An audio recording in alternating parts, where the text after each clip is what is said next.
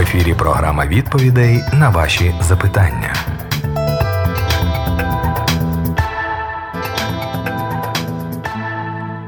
Ми вітаємо усіх, хто слухає Світле Радіо. В ефірі програма запитання і відповіді в студії Олексій Волченко. Доброго дня, Олексій Доброго дня. Маємо телефонний дзвінок. З нами Олег. Здравствуйте.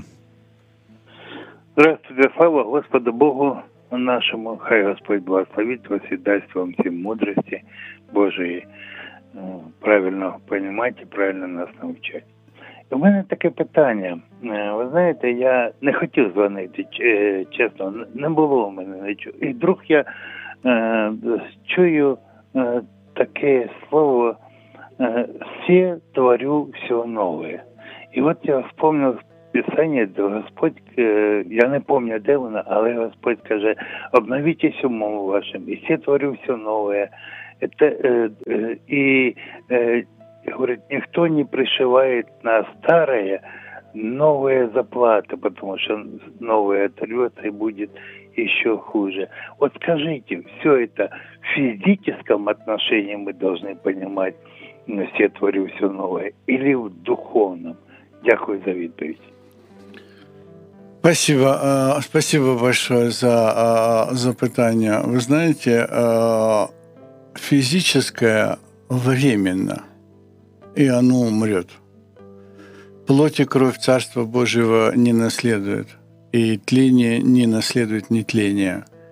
И 1 Коринфянам 15.50. И поэтому особенно смотреть на физическое не надо – а, Бог даже говорит, что не бойтесь убивающих тела. Вот. А, он говорит, не заботьтесь, что вам есть что пить и во что одеться, ищите прежде Царства Небесного. А, то есть мы должны понимать, что все физическое временно, вот, а только духовное вечно. И поэтому то, что Он творит, Он творит нам новое сердце. Да? Он сердце чистое сотворит нам. Он заберет из нас сердце каменное, даст нам сердце э, плотяное, на котором напишет слова любви. Слова, слова самые важные, христовые. Слова любви. И поэтому, конечно же, Он творит все новое.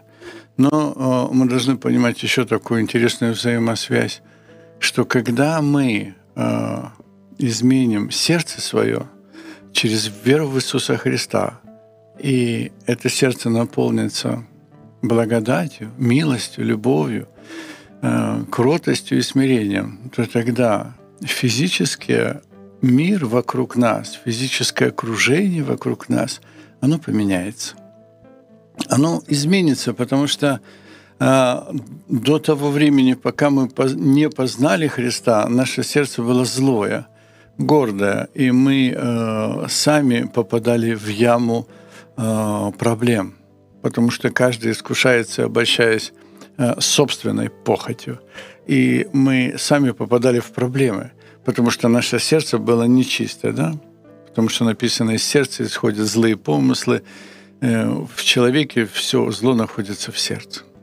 Но когда мы принимаем Христа, Он дает нам новое сердце, наполняет наше сердце благодатью, Духом Святым, любовью.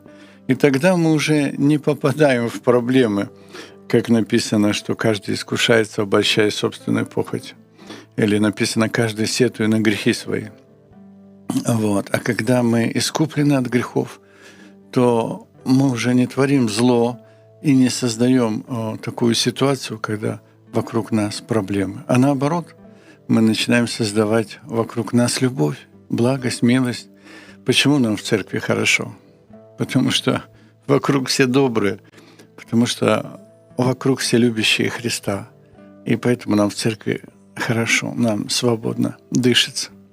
А в мире нам не очень хорошо, потому что мы не можем влиять на этот мир. Но там, где мы влияем, мы должны влиять своей жизнью. И если получается влиять, то вокруг нас созидается нечто светлое, чистое, святое, праведное.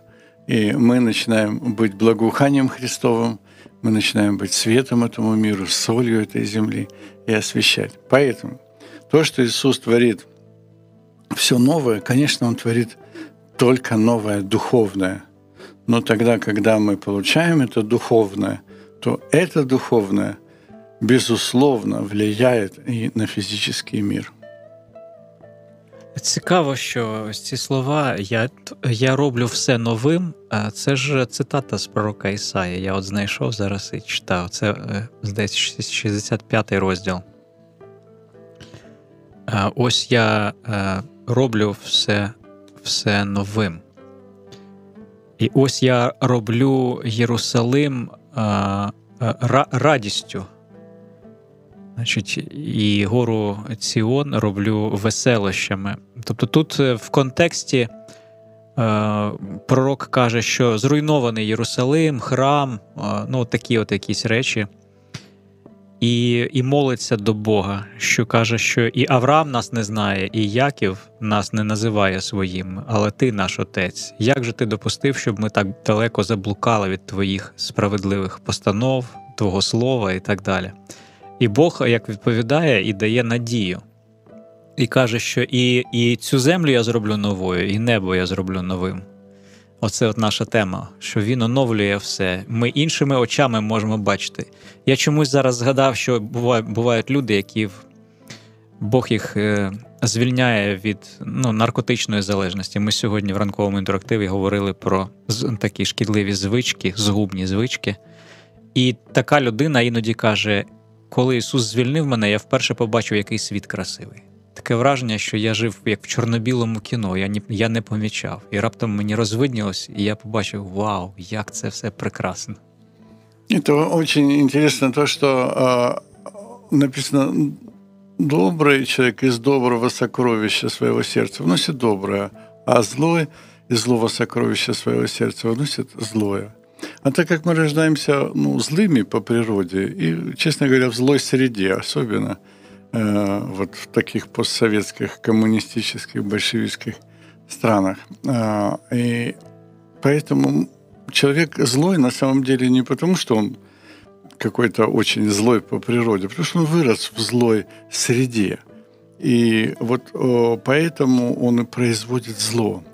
И когда сердце э, новое, да, когда Бог открывает ему любовь, открывает ему сердце новое, то человек становится добрым. И, конечно, он уже видит все доброе. Он раньше не видел во всех этих людях добра, он видел зло, потому что он был злой.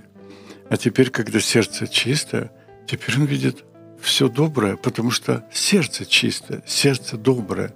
И когда сердце доброе, Сердце доброе сотвори мне, сердце чистое сотвори мне, Псалом 50, да?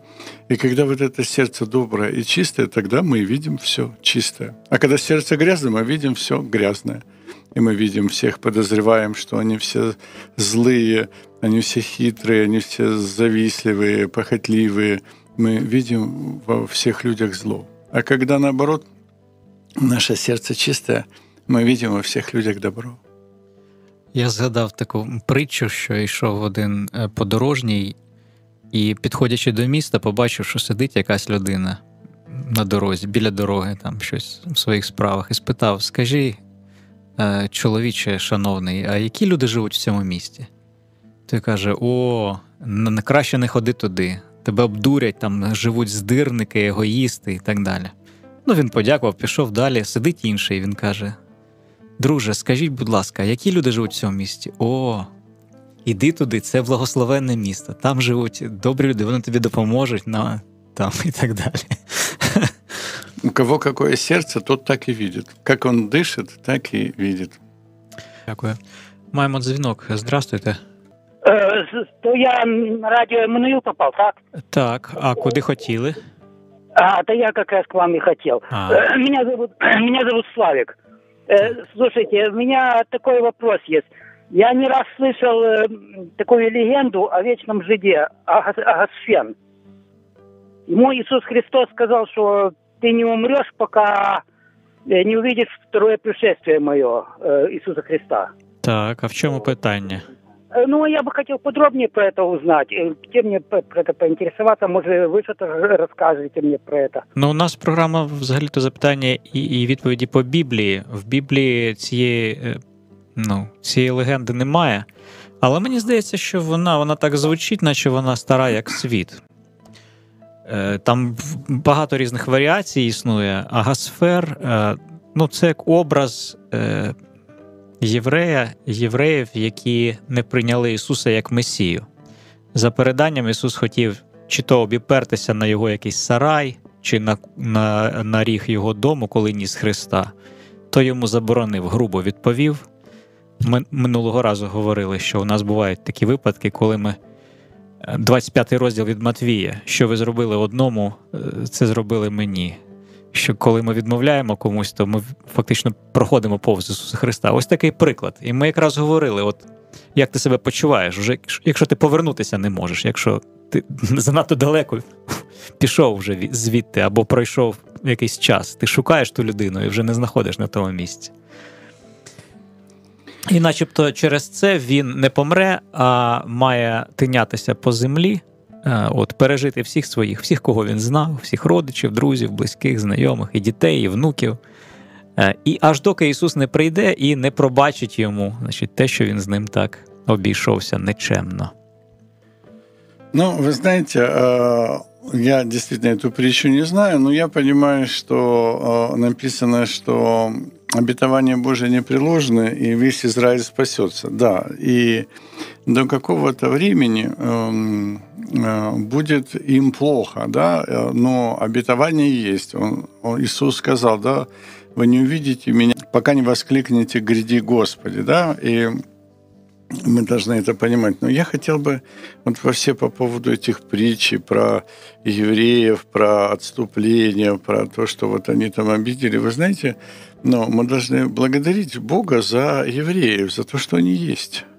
И мы должны понимать а, вообще, что произошло. Да? Бог избрал народ, который не числился среди народов. Вот. Вообще евреи – это название Э, перевод этого слова говорит со стороны, из-за реки. Он из-за реки пришел. Вот. А Авраам назван евреем, потому что он пришел со стороны. Вот. Но э, написано, что израильтянам, которым принадлежит усыновление, слава, завет и законоположение, богослужение и обетование, их и отцы, и от них Христос по плоти, сущий над всем Бог, благословенный вовеки. Да? То есть Иисус – это произошел из Израиля, из иудеев, из евреев, и Он принес нам э, слово спасения. И поэтому мы должны это понимать и как бы ну, не думать о евреях как-то э, плохо. Почему? Потому что ну, э, написано и Римлянам 11, 7, 8 – Э, что же, Израиль чего искал, то не получил, избранные же получили, а прочие ожесточились. Но как написано, Бог дал им дух усыпления, глаза, которые не видят, уши, которые не слышат до сегодня. А зачем Он это сделал? То есть Бог закрыл им глаза и уши, чтобы они не узнали о Христе. Написано так, что э, неужели они приткнулись, чтобы совсем упасть? Никак но от их, от их падения, простите, спасение язычникам, чтобы возбудить в них ревность. В ком? И, э, в, в иудеях, то есть как то, когда язычники принимают Христа, то у иудеев возникает ревность. Когда евреи принимают Христа, то язычники э, возбуждаются ревность, да? То есть, смотрите, неужели они приткнулись, чтобы совсем падать? Никак. Но от их падения, падения э, евреев, спасение язычникам. И когда спасаются язычники, возбуждается ревность в иудеях. И если же падение их, иудеев, богатство миру, и оскудение их богатства язычникам, то тем более полнота их. То есть мы видим, что наше богатство веры от оскудіння віри євреїв. Олексій Анатолійович, це дивна концепція. От мені завжди її важко було зрозуміти. Що у Бога благодаті не вистачає, типу, кранік там перекрили, щоб тут відкрити. Тим більше як можна говорити про якесь падіння і оскудіння? Всі апостоли євреї, перші тисячі увіруючих оцих е, рев, рівнітелів по, по закону, на яких Яків Павлу показує в книзі дій, коли той приходить в Єрусалим. Скільки десятків тисяч там написано рівніть, і всі вони увірують, що Ісус це Месія. Я не бачу тут ніякого падіння. Звичайно, можливо, це послання набагато пізніше написано.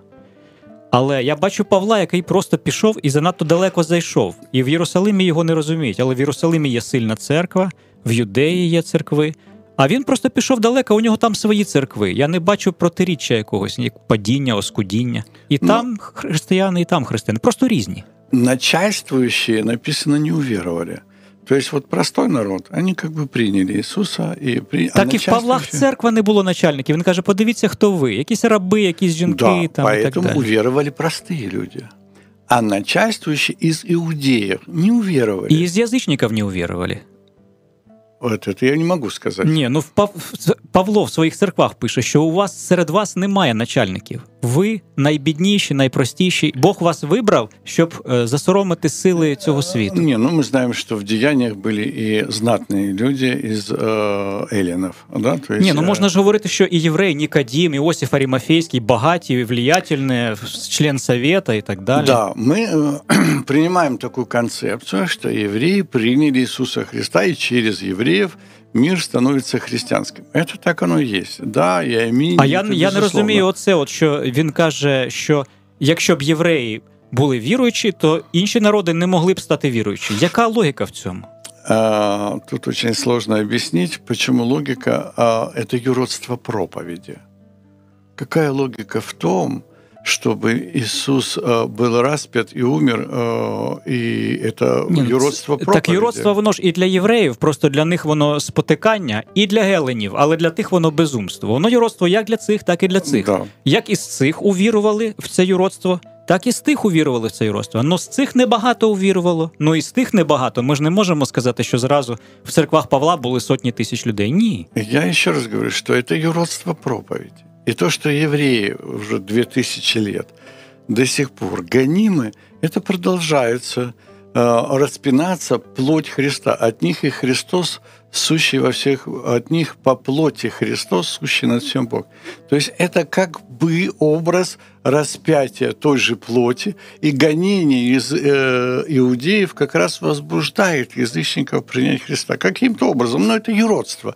Ну как можно логикой это объяснить? Как можно объяснить, объяснить логикой крест Христа? Ну невозможно. Ну і Павел сказав, це юродство проповіді. Ну просто пізніше дійсно церква з євреями почали почали з'ясовувати, так хто ж Божий дитя, Божий син, Ізраїль чи церква? Оця от теорія заміщення, але це ж уже сотні років пізніше.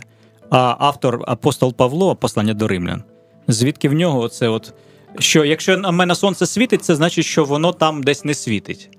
Е, От тільки то тому я маю сонце, що там хтось його не має. Я думаю, що апостол Павло дуже ясно передбачав це.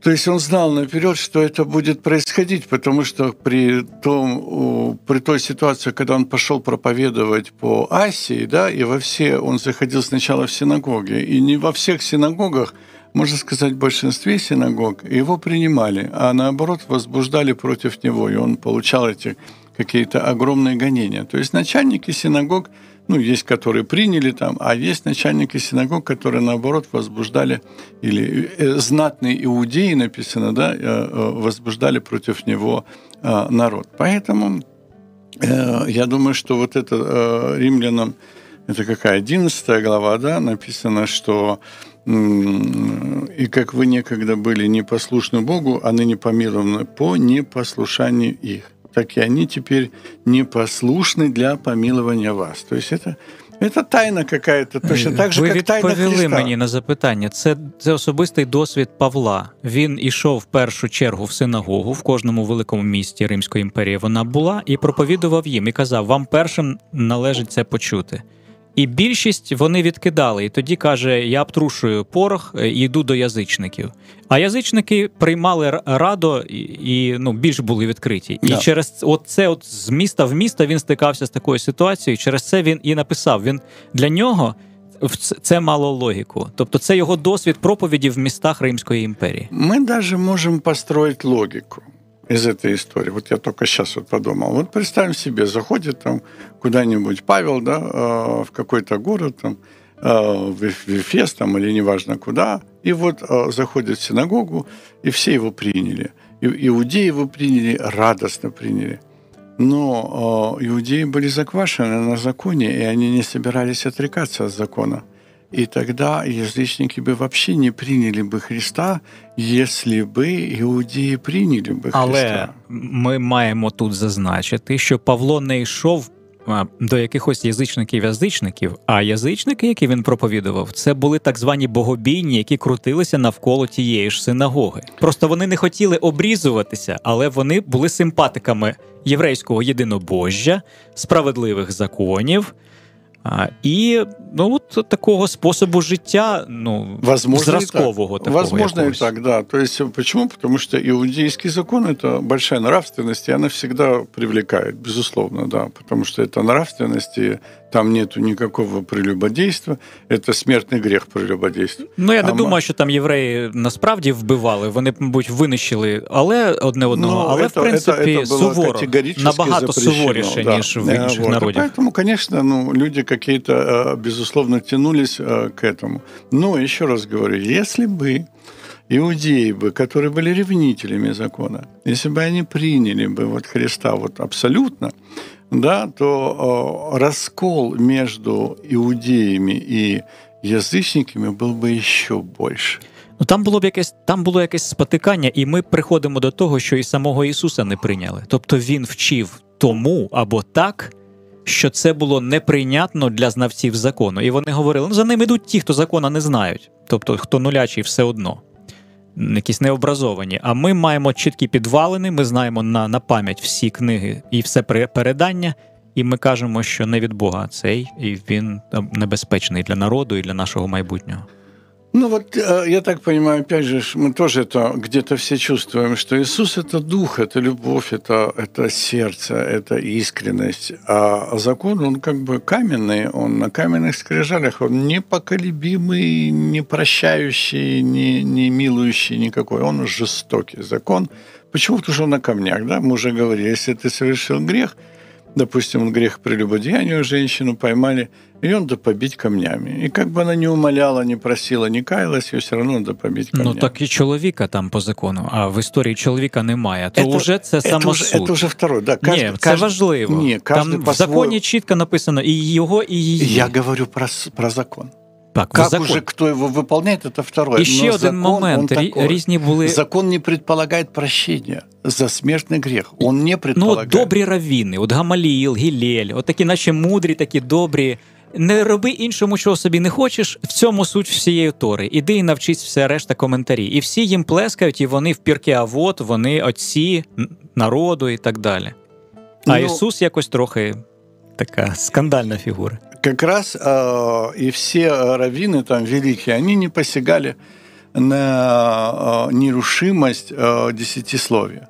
Не так посягали. Иисус наче не посягал. А Иисус как раз иначе и посягал. Да, написано в законе не, там, не, как там, ненавидеть врага своего. Ну, в законе, правда, это не Но написано. в десятислове того немає вот. цього. Ну, имеется в виду око за око, зуб за зуб, глаз за глаз. Да? А я говорю вам, не протився злом. То есть подставь вторую щеку, да? То есть тебя ударили по щеке, по закону Мені здається, можна... що ці фарисейські равіни говорили щось подібне. Я зараз ну не процитую, але вони дуже дуже широко і дуже творчо. Я, э, я не знаю, как говорили. Я сейчас говорю о том, что есть закон. И закон, еще раз говорю, он весьма и весьма конкретный. Конечно, возможно было его интерпретировать, почему есть Талмуд, почему есть еще какие-то э, сложные устные торы там и так далее. А вот, действительно много чего есть. Но а, тот закон, который, как мы понимаем, да, если Господь там написал, там, предать смерти, там, злословящий отца и мать должен предать смерть. Вот так вот. І, і от це ж написано, як ти. А ну, ми квадратно розуміємо. А, а євреї дуже, у них там 70 ну, да. смислів Тори. Насколько і так злословят, это сколько надо слов злих сказати? Одно, два или двадцять? Через це є стільки літератури, через це є і... Поэтому там, толкование закона... Мишна, это... да. Вот. А Иисус принес другое, да, то, что если мы можем в законе где-то э, думать, выкручиваться, закручиваться, усилять, уменьшать, то Иисус принес нечто другое, да, то, что милость, то, что любовь, это то, что совершенно другая территория, где не подлегает э, какому-то вот такому движению разума. Это то, что мы чувствуем, что хорошо, что плохо. Ну на, на цьому закон дійсно вже не, не побудуєш. Тобто у євреїв релігія дуже практична, по ній суспільство може жити і мало жити. А Ісус каже: Ти іди за мною, і все. Тут Другий, да. третій лишній, як говориться. Маємо телефонний дзвінок. З нами Лідія. Здравствуйте. Доброго дня, слава Ісусу Христу. Навіки слава. Питання до Олексія Анатолійовича. Багато віруючих думають, що престол це той, що на небі. В дії святих апостолів 2.34 там сказано промовив Господь Господеві моєму, сядь праворуч в мене, доки не покладу я твоїх ворогів під ніжком ногам твоїм. Як Давид сказав, Бог сказав Богу, що дай праворуч мене.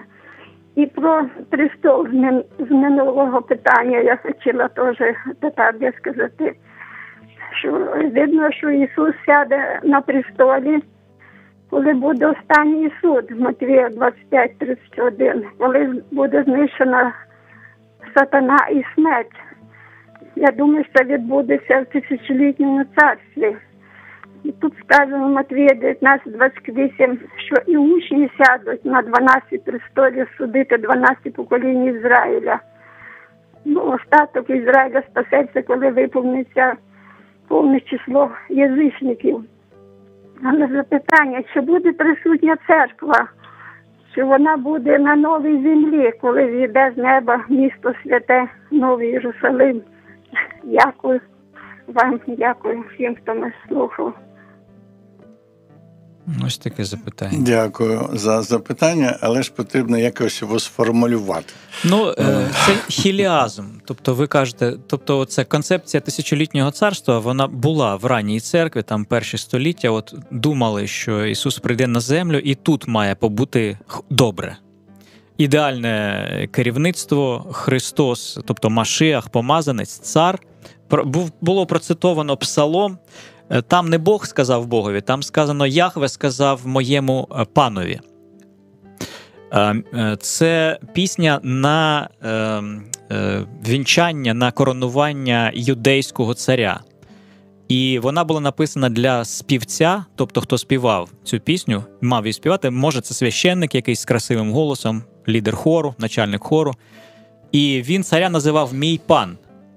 І він казав, що Яхве, тобто Бог, помазав мого пана і сказав: Сідай праворуч мене, і я покладу е, твоїх ворогів під ніжком твоїм ногам. Тобто допоможу тобі перемагати ворогів. Ось пісня на коронацію, на інавгурацію царя Юдеї, який вірить в Яхве і зобов'язується жити за його законами, зробити собі список закону і справедливо е, правити, справедливо судити народ. Ну, це такий от літературний контекст, первоначальне значення цих слів. Ну, я так зрозумів, що питання було, чи буде церква там, да? чи Чи е, тисячолітнє царство. Тобто Е, Лідія, е, ну, є ж от різні ставлення до того. Ну, от, е, Доля церкви, доля цього світу, що народи будуть під царством, під царюванням uh Ісуса якийсь час, а потім сатана буде знову звільнений, знову їх обдурить. Вони зберуться навколо Єрусалиму, будуть воювати через тисячу років проти Єрусалиму. І зійде вогонь з неба і спалить там ці війська і так далі. Ну, давайте так. Мы уже э, много раз говорили по поводу откровения. Откровение – это откровение. Не подлежит объективному толкованию. Вот. Вы можете э, толковать откровение так, как у вас на сердце. Объективного толкования как, как такового нет. Это раз. А, вот. А, второе. По поводу тысячелетнего царства. Мы уже говорили, что истина познается при двух или трех свидетелей – у нас имеется тысячелетнее царство только в 20 главе Откровения. Больше его нигде нет. Если бы оно было бы очевидное, да, то Иисус бы об этом обязательно бы, и Павел бы сказал, и как-то это было бы озвучено. Но его нету. Поэтому это всегда вызывает некие сомнения о правильности или неправильности, или дополненности, или дописке, или еще что. Потом давайте рассуждать еще просто умом, иметь разум, да? написано так, что э, блажен и свят, имеющий участие в воскресении первым, над ним смерть вторая, не имеет власти. Но они будут священниками Бога и Христа и будут царствовать с ним тысячу лет. Итак, мы понимаем, что есть царь, это Иисус, это Бог, и э, все святые, это они будут царствовать со Христом. Мученики, которые были убиты за Христа. И дальше написано, когда же окончится тысячи лет, сатана будет освобожден из темницы своей и выйдет обольщать народы, находящиеся на четырех углах земли, Гога Магога, и собирать их на брани, число их, как песок морской. Подождите, так тысячелетнее царство – это благословенное или неблагословенное? И мы, мы понимаем, что тысячелетнее царство, где Господь есть царь, где святые правят. И тут выясняется, что в этом царстве есть э, число, как, пес, как песок морской, какие-то обольщающие люди – которые вышли на широту земли, окружили стан святых, город возлюбленный, и они напали на Иерусалим. Да что же это за тысячелетнее царство, где будет куча нечестивих людей, як пісок морський? Значить, воно насильницьке, тобто Ісус з якимись обраними править в Єрусалимі, от в сидить в крепості, а навколо незадоволені, як при Соломоні. Написано, що це було таке благословіння, що срібло було як каміння вважалося. Ну, може, у Соломона так і вважалося, але коли він помер, до його сина прийшов весь Ізраїль і сказав: будь ласка, зроби нам полегшення, ми стогнемо під ну, тягарем, який твій отець наклав на нас. А він сказав: А я ще більше буду вас тиснути, і втратив 10 колін ми бачимо, о, так це і не такий же золотий вік був, коли Соломон правив виявить для простого народу. Для Соломона, да, було добре.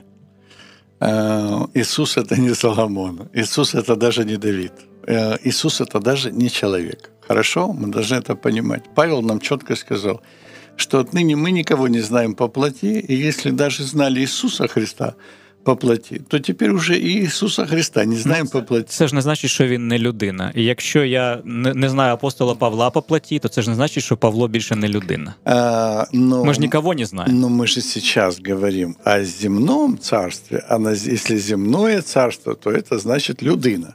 Да? То есть это э, человек, который кушает, э, спит э, и все остальное делает. Да? То есть это человек.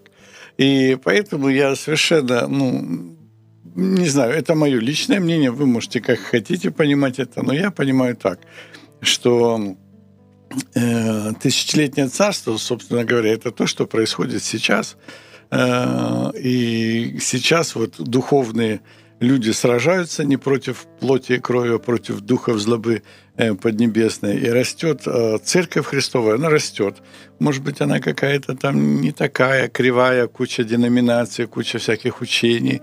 Она может быть двигаться влево, вправо. Но у каждой христианской церкви Иисус есть Господь какая бы она ни была, правильно, неправильно, а, чтобы, ну, если в ней есть Иисус Господь и Сын Божий, то это христианская церковь, и Царство Божие растет, невзирая ни на что. И в последние времена написано, что э, сатана знал, что мало ему осталось места, и он будет там очень сильно приводить все в э, свои ужасы, что мы сейчас и видим. Да, началось это в 20 веке, Первая мировая, Вторая мировая, сейчас Третья мировая. А что будет еще там дальше, мы вообще не представляем. И самое интересное, что никто не представляет. Вообще никто не представляет. Не было никогда такой неопределенной ситуации, как сейчас. Поэтому, вы знаете, а, я не знаю, как относиться к э, тысячелетнему царству. То есть моя позиция – это то, что происходит сейчас. Вот. И Э, в этом тысячелетнем царстве есть куча всяких людей, которые э, соблазнились э, от сатаны и вышли на брань, и число их как песок морской. Все вроде как бы сходится, если мы будем считать, что это прямо сейчас. Маємо дзвінок, у нас 5 хвилин, але може це просто ремарка. Доброго дня, вітаємо вас. Доброго дня. Доброго дня. Я вот по такому вопросу. У меня э, есть читав Біблію. Я Валентин. Читав Біблію, як би сказати, якийсь. І там написано в євреї. А українській Біблії, ця, ця український переклад цей жиди. Я спочатку думав, що це оскорбление. Это как, как, как вы думаете, это оскорбление или просто это, это так? А какое место Писания? Та взагалі, переклад. Який переклад? Пам'ятаєте ви? Переклад, переклад. Ну, а який? Це старо, старовинний український переклад? Е, Ні, а яке місце писання? Яке? Та там скрізь. І в е, старому заповіті, і в новому, там, де в наших бібліях е, там пишуться юдеї, в старому в старому перекладі Куліша, Пулюянича і Левицького, як раніше говорили, жиди написано. Він каже, це образливе слово, це погане слово, чи Иудей и жид – это одно и то же слово. Никаких разниц А-а-а. нету. Э, это, не, нет, это просто произношение, э, произношение слова, потому что... В деяких ю... мовах «ю» – «йод» читається, там «юден», джи, так? Джи. А деяких «ж». «Ж», «джи», да, и все. «Гжезю». І ми кажемо «Ісус» на «й». Єсус, там поляки кажуть, Єсус, да. Крістус. Джізус. Да. А десь Джі, а французи Жезю. Да. Так само і е, Юден, да, хтось каже через Ю, а хтось Ж. Да. Жюден. Жюден. Поэтому тут это, это одно и то же слово, и ни в коем случае оно не ругательное. Но э, человек может вложить як це не вкладає. негатив, ненависть, презирство да, і так да, далі. Да. І таким чином слово стає забарвлене да. негативно. И более того, я хочу сказать, что это ужасно. Почему? Потому что это духовные вещи. Потому что Бог сказал Аврааму, благословляющих тебя я благословлю, а проклинающих тебя я прокляну. И вот тот, кто в слово «жид» вкладывает негатив, образу и еще что-то, он, он для себя для своей жизни готовят проклятие. Зачем? А, благословляйте. Почему? Потому что от них и Христос по плоти. То есть через них пришел Христос и умер за всех нас. И более того, я же говорю, это какая-то тайна, я не могу еще ее открыть и объяснить, что все иудеи – это и есть плоть Христа, который до сих пор э, мучается, да, которая умирает для нашего спасения, для того, чтобы возбудить ревность в нас – и это все тайны, которые тяжело пока открыть и понять. Это только Духом Святым, якщо Богу, Богу буде угодно, то відкроє. До речі, це цікаво дуже момент. Може, якось поговоримо. Коли в Євангелії Ісус каже, і будете ненавидіти ненавидіми усіма за ім'я моє. З одного боку йдеться про апостолів, про послідовників, про учнів, а з іншого, можливо, ширше для нашого спасіння, для спасіння язичників. Це удивительно. Дякуємо, Олексій Анатолійович. До нових зустрічей. Дякую, до зустрічі. Ви слухали програму Запитання відповіді по Біблії. Чекаємо на ваші листи за адресою радіособачка світле.орг.